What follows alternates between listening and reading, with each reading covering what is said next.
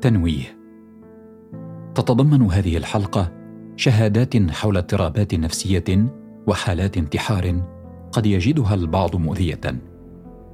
إذا أحسست بالضيق أو الانزعاج ضع صحتك النفسية اولا.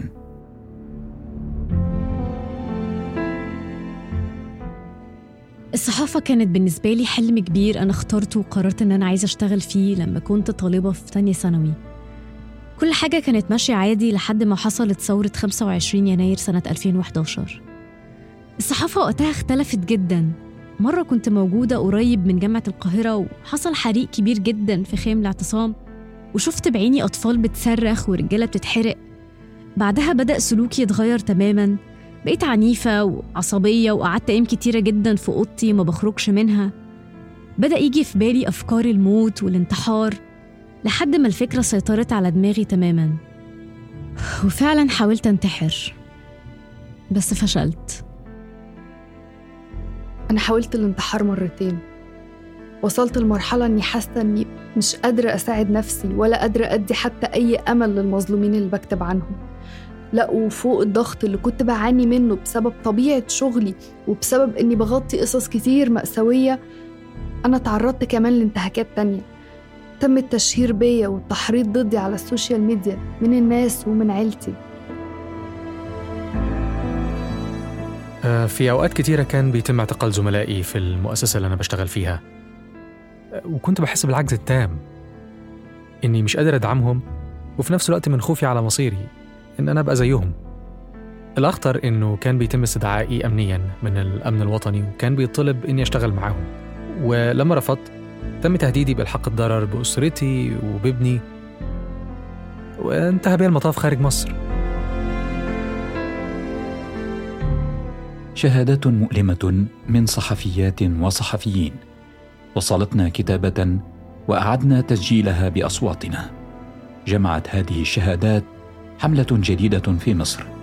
اسمها سلامتك تهمنا. حاطين بكم من الوصم المجتمعي لفكرة إن أنت تروح لدكتور نفسي أصلا يتعامل معاك على اعتبار إن أنت مجنون. إن أنت شخص بعيد عن ربنا أو مجنون. إذا ما أزعجتنا صورة أو كلمة في نشرة الأخبار يمكننا إغلاق التلفاز أو الراديو. يمكننا أن نبتعد عن مصدر الإزعاج. الضحايا فيه صور وأرقام. لكن الصحفيين يعيشون القصة. ليس أمامهم من مفر سوى أن ينظروا. أن يسمعوا وأن يعيشوا الصدمات ومن واجبهم أن يتحدثوا عنها. ثمن باهظ دفعوه. وها هم اليوم يقولون لنا إن مهنة الصحافة في عالمنا العربي في خطر.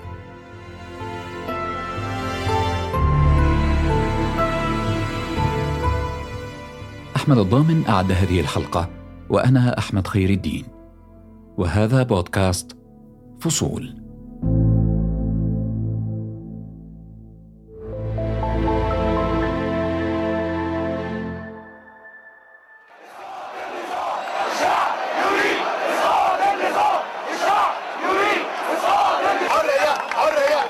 أنا على الهوا أنا على الهوا أنا على الهوا. بس يا مصطفى أنا على الهوا أنا على الهوا أنا على الهوا. أنا أنا مصري يا جماعة أنا على الهوا أنا مصري. أنا مصري مصر. ثورة الخامس والعشرين من يناير عام 2011 كانت بداية لأحداث كثيرة. مظاهرات قتلى وجرحى ومشاهد قاسية عايشها صحفيون في الميدان. منهم إيمان. إيمان عوف صحفية مصرية. لم تتوقع إيمان كم ستؤثر أحداث ذلك العام على صحتها. أنا صحفية مثلا بشتغل بقالي 15 16 سنة. يعني 2011 تساوي كل السنين اللي أنا اشتغلتها قبلها. لأنه في الحقيقة أنت نزلت من مجرد شغل آه، مكتبي آه، مظاهرات طفيفة لواقع مليء بالاشتباكات وواقع مليء بحوادث التحرش في الاعتصامات اللي حصلت بعد كده. كم من القتلى إحنا شفناهم بعينينا وفي كم من الحرائق في حالة من التوتر الشديد حصلت في الفترة دي فخلى الأزمة بتاعة ال- الجانب النفسي يبقى على السطح. لقينا زمايل لينا قرروا إن هم يسيبوا المهنة. لقينا زمايل لينا حاولوا الانتحار. يعني إحنا مثلا عندنا واقعة انتحار آه، لزميل من من أقل من سنة آه، اسمه عماد الفقي في إحدى المؤسسات القومية آه، انتحر. انتحر من شباك مؤسسته اللي هو شغال فيها. كم آخر من المحاولات للانتحار ما بين زميلات وزملاء صحفيين كتير جدا. كم من حالة التوتر النفسي والضغط النفسي توصل أحيانا لدرجة إنه الشخص المشهود له بالكفاءة والحيادية والمهنية فجأة ما بقاش هو نفس الشخص بقى شخص تاني خالص. لكن أليس الصحفيون الذين نشاهدهم أو نستمع إليهم معتادون على هذا النوع من التغطيات؟ أليست الصحافة كما تعارف عليها أهلها مهنة المتاعب؟ آه، هي طول عمرها مهنة متاعب بس المتاعب زادت. أنا بتكلم عن الواقع في مصر. صحفيو اليوم ليسوا اضعف أو أقل خبرة من صحفيي الماضي لكن المجتمع ككل لم يكن يعطي هذا الموضوع الاهتمام الكافي. هذا ما عايشه صحفي لبناني طلب مساعدة دكتور خالد ناصر. الدكتور خالد ناصر استشاري في إدارة الصدمات النفسية. الصحفي الذي لجأ إلى دكتور خالد كان يعاني من الصدمة بسبب تأثير الحرب الأهلية اللبنانية رغم أنه قد مر على اندلاعها حوالي نصف قرن من الزمان. مهنة المتاعب ونفسيا متعبة ونفسيا فيها توقع أثر كتير كبير نفسيا على الشخص. يعني بتنهكه نفسيا وجسديا وبتستنزف طاقاته. فما بتصور إنه من زمان ما كانوا هيك بس الفكرة إنه كانوا من زمان أكثر يغطوا عليها. يعني أنا بعدني في شخص صحافي كان عم بيقول لي نحن وقت الحرب الأهلية صحافي لبناني كان رئيس التحرير يحط لنا البروزاك على الطاولة يقول لنا خذوا هالحبوب أو ما بعرف شو أي حبوب آه، خذوا وانزلوا غطوا الخبر. يعني يعني مثل هيك بلاستر حطوا هالبلاستر وانزلوا. لكن أليس الصحفيون هم من ينقلون الأخبار؟ لماذا قد يعيشونها أيضا؟ هل يمكن للإنسان أن يعاني من صدمة نفسية حدثت مع شخص آخر؟ إنه فكر أنا بدي أنزل بس أنا ممكن تصير آه، معي trauma أو يصير معي آه، آه، احتراق من جراء العمل أو يصير معي trauma العدوى secondary trauma من secondary trauma معنا تروما من من الصدمات اللي أنا عم بشوفها بالعالم مش عندي من المآسي اللي عم شوفها عند العالم. أنا اشربها. يتحدث دكتور خالد هنا عن صدمة العدوى وهي صدمة غير مباشرة تنتج عن الاستماع لرواية الأشخاص الذين تعرضوا لصدمات مباشرة. رغم تطور الوعي والثقافة النفسية ما زال مجتمع الصحفيين بشكل عام يظن أنه أقوى من الصدمات. مجتمع الصحفيين بحد ذاته بحارب هالفكرة هاي إنه نوعا ما في ستيغما إنه أنا كصحافي آه، لازم آه، فكرة القوي أنا آه، أنا يعني لازم سيطر على أعصابي مش أعصابي تسيطر علي. وعيب يعني أنا ما بكون صحافي إذا أنا تركت أعصابي هي تتحكم فيني ومشاعري تتحكم فيني. وفي المقابل الصحفيون الذين يعترفون لأنفسهم بأزماتهم النفسية التي تنتج عن عملهم لا يجدون دعما من المؤسسات الإعلامية التي يعملون بها. المؤسسات يا مؤسسات أرجوكوا اتعاملوا مع الخدمة النفسية على اعتبار إنها حاجة ضرورية وفارقة وهامة جدا ما هياش رفاهية مش شخص بيتدلع. لما يبقى عندي اكتئاب أو توتر أو قلق أو أرق أو غيره من الأمراض النفسية ما تتعاملش معايا إن أنا عايزة أغيب من الشغل لا أنا مش قادرة أشتغل. أنا عندي احتراق ذاتي ومش قادرة أشتغل. من أكثر التروما الصدمات النفسية اللي ممكن الشخص الصحافي آه، ياكلها هي لما الإدارة ما تحميه ما تهتم فيه. ويمكن كمان حتى يعني تأثر عليه سلبيا إنه يمكن تفصله أو يمكن تسرحه هيدا بحد ذاتها آه، هي أكثر سبب عند الصحافة للتروما للصدمات النفسية لأنه الضربات اللي ممكن يأكلها بالميدان بتوقعها بس إنه يأكلها ضربة بظهره من الأشخاص اللي ممكن يكون وثق فيهم وقت من الأوقات هي أكثر شيء صادمه للصحافي الجانب الثاني كمان إحنا عندنا آه، يعني يمكن واقع الصحافة والمجتمع المدني في الفترة اللي فاتت تعانى من حالة من الضغط الأمني. ما هو الضغط الأمني ده برضه ضغط إضافي على الصحفيين والعاملين في المجتمع المدني. فأنا لما أكون أصلا بشاهد ناقل لحدث فيه عنف وبعدين بعد ما أنقل الحدث اللي فيه عنف أنا كمان أبقى طول الوقت مهدد ومعرض للعنف ما هو ده ضغط نفسي إضافي. الجانب الثالث الوضع المادي. عندنا في مصر في 430 موقع تم حجمه الفترة اللي فاتت تم تسريحهم من المؤسسات. الناس تبقى بتتعرض لضغوط أكتر. أنا هبقى موجودة ولا هبقى في السجن؟ أنا هبقى قادرة إن أنا أكمل مهنتي ولا ممكن يبقى بتوجه لي بعد شوية اتهام بنشر أخبار كاذبة؟ تحديات وعراقيل كبيرة أمام من يريدون الدعم النفسي. ماذا بيد هؤلاء الصحفيين أن يفعلوا؟ دكتور خالد يرى أن على الصحفيين أن يعتبروا العلاج النفسي أداة تهدف إلى مساعدتهم. فهي الفكرة إنه الصحفيين لما عم يجوا على أو عم يطلبوا جلسات هن مدركين لأهمية الجلسات. اشتغلت مع شخص قال لي أول ما بلشنا إنه أنا لما حسيت حالي خلص مثل انهزمت بطلت أقدر أنا أشتغل على حالي فجيت لعندك. فكمان اشتغلت يعني كان جزء من النقاش بالبداية آه شو معنات الجلسات النفسية وشو هدفها بشكل إنه ما تحسس الواحد إنه ضعيف. بنى دكتور خالد هذه المعرفة والخبرة في العمل مع الصحفيين منذ عام 2016 بعد التعاقد مع مؤسسات إعلامية تعنى بالصحة النفسية للعاملين في الصحافة. فطلع تقريبا عامل من من وقتها من 2016 لليوم ب 950 جلسة تقريبا آه، مع صحفيين. بس تحديدا أكثر أكثر صحفيين اشتغلت معهم هن كانوا باليمن وبعدني بشتغل معهم باليمن سوريا مصر وفلسطين. الصحافي هو عبارة عن طفل آه، متهور بيتحمس لمواضيع بزت حاله بمغامرات عنده هدف وخاصة الصحافي العربي بمنطقتنا بده يغير المجتمع بده يحسن في عنده هالإحساس كناشط اجتماعي. يعني نفس الوقت في تهور ومجازفة ونفس الوقت في قلق وتوتر. فهيدا بيعملوا إنسان إيه بيميزه عن بقية الأفراد العاديين نوعا ما أو المجتمع اللي برا.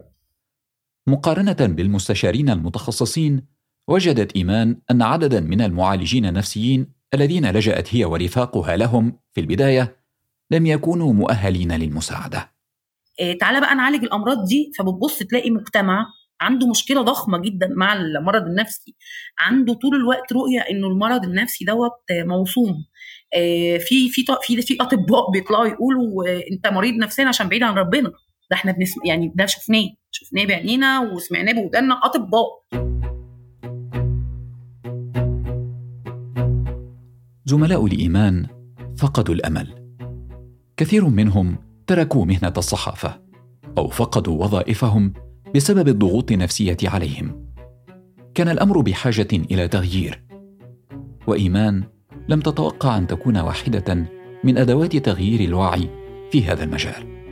هذا كله بدأ عندما اجتمع نشطاء وصحفيون سويا في دورة تدريبية. الهدف منها الخروج بفكرة مشتركة عليهم تنفيذها معا. إحنا تقريبا ما بين 8 ل 10 آه، ما بين صحفيين وعاملين في المجتمع المدني. قرروا إن هم يعملوا الحملة عشان نشر فكرة التوعية النفسية ما بين الصحفيين ونشطاء المجتمع المدني.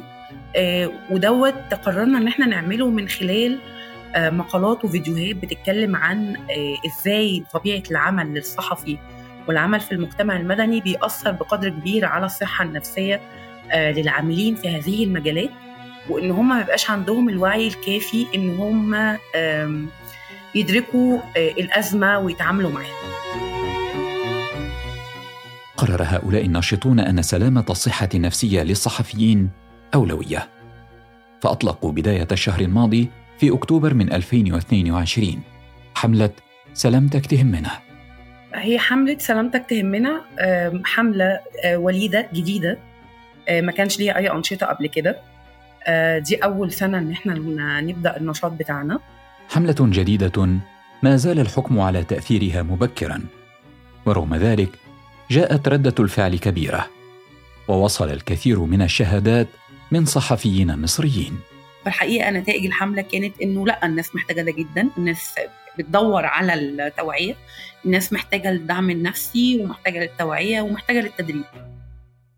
تدريب كل الصحفيين عامل أساسي بحسب دكتور خالد حتى قبل أن ينزلوا إلى الميدان للوقاية من الأزمات النفسيه كمنحى أول آه، مهم جدا الصحافي يكون عنده ثقافة نفسية عن الاضطرابات اللي ممكن يفوت فيها أو يتعرض لها من جراء عمله. يحط إطار معين لتوقعاته ما يتفاجأ إنه إذا نفسيا صار معه أي شيء اضطرابات ويعرف ويحط مثل لغة أنا معي كذا وكذا مش إنه أنا شو صار بدماغي ليش عم بتخبط هيك بهالطريقة هاي؟ يعرف إنه هو مش لحاله. في الاف بل ملايين العالم اللي اللي مرقوا بهالتجارب هاي. ثم تبدأ رحلة العلاج. هلأ حسب البادجت أمرار بنحط عدد الجلسات أو أنا بقول لهم للمؤسسة بعد ما أشوف الشخص أول مرة إنه بناء على أنا يعني جلستي الأولى معه تقييمي هذا الشخص بحاجة لهالقدر من الجلسات على الأقل. معدل الجلسات عشرة. لكن بعض الحالات يتطلب أكثر من ذلك. تختلف الاحتياجات بين صحفي وآخر وبين مجتمع وآخر أيضاً. إذا بدك لتنقول مثلا الفرق بين مصر واليمن بالبداية إنه مصر نوعا ما في ثقافة نفسية بالأساس يعني كمجتمع ممكن إنه بيفهم شو معنات الثقافة النفسية. آه، بينما مجتمع باليمن خاصة عم يشتغل مع صحفيين مش بالضرورة بالمدن تحديدا. ما كان عندهم هالثقافة بس كان عندهم فكرة إنه أنا بدي أعبر بدي أطلع. بعد أكثر من عقد على أحداث ثورة الخامس والعشرين من يناير سألنا إيمان. لو عاد بك الزمان واستطعت أن تقولي شيئا لنفسك أثناء العام الأول من الثورة. ماذا كنت ستقولين؟ هقول لها أنا اسفه اولا أنا لجأت لطبيب نفسي متأخر جدا بعد سنين كتيرة قوي لأنه الأحداث كانت كتيرة جدا وكانت ورا بعض والدافع والفضول الصحفي ما خلانيش روحت بعد ما قدرت أروح لأ كملت. وأنا في حالة نفسية أنا نفسي مش مدركة أنا إزاي قادرة أتعامل مع مع المشهد دوت أو كانت أكتر مرة في حياتي أشوف كمية الدم دي وكان المفروض بعدها فورا أروح لطبيب نفسي. آه، لكن في الحقيقة التسارع بقى الأحداث يعني 28 يناير 2 فبراير كل مرة أنت يا دوبك عقبال ما بتفكر تروح لدكتور نفسي فأنت بتلاقي نفسك دخلت آه، في حدث جديد. بدأ يحصل لي حالة من حالات الاحتراق الذاتي حرفيا اللي هو أنا مش قادرة آه، أشتغل ما بقومش من مكاني ما بخرجش من البيت مش عايزة أشوف حد مش عايزة أتعامل مع حد خالص. عارف لما بترجع تحيي أشياء حصلت قبل كده من فترات بعيدة فبتتخض كأنك حصلت حالا هذا بالضبط هو التحدي الأكبر أمام دكتور خالد والمختصين. فأساليب العلاج النفسي المتبعة تفترض أنها تعالج الأزمات التي حدثت في الماضي وليس الازمات المستمره العلاج النفسي التقليدي العلاج الغربي كتير بركز على مواضيع اللي صارت بالماضي. بينما الصحفيين أنا عم بشتغل معهم بعالمنا العربي بالمنطقة هن أشخاص عم بيعانوا من المشكل الآن بالحاضر في عيش حياة حرب. مش بس بدي سيطر بدي أشتغل معه لخليه يحس بشوي براحة نفسية. بدي خليه أشتغل معه لخليه يعرف كيف يتكيف مع هذا الواقع اللي حواليه. أحلام وتحديات كبيرة أمام حملة سلامتك تهمنا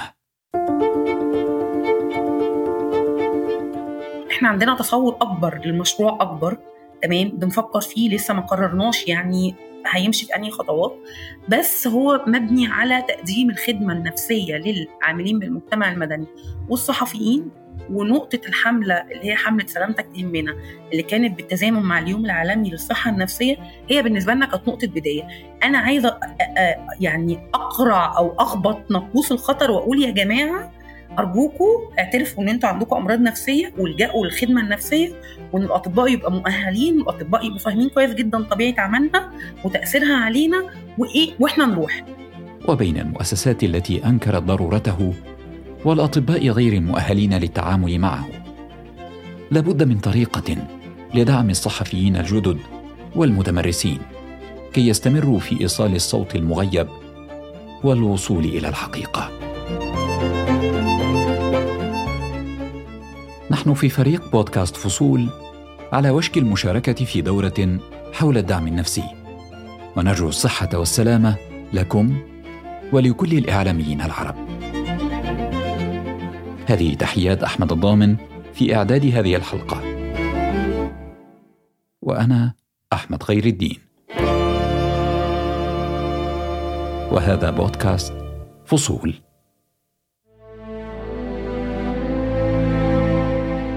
معا نروي فصول الحكاية. استمعوا لنا على تطبيقات أبل وجوجل وسبوتيفاي وساوند كلاود.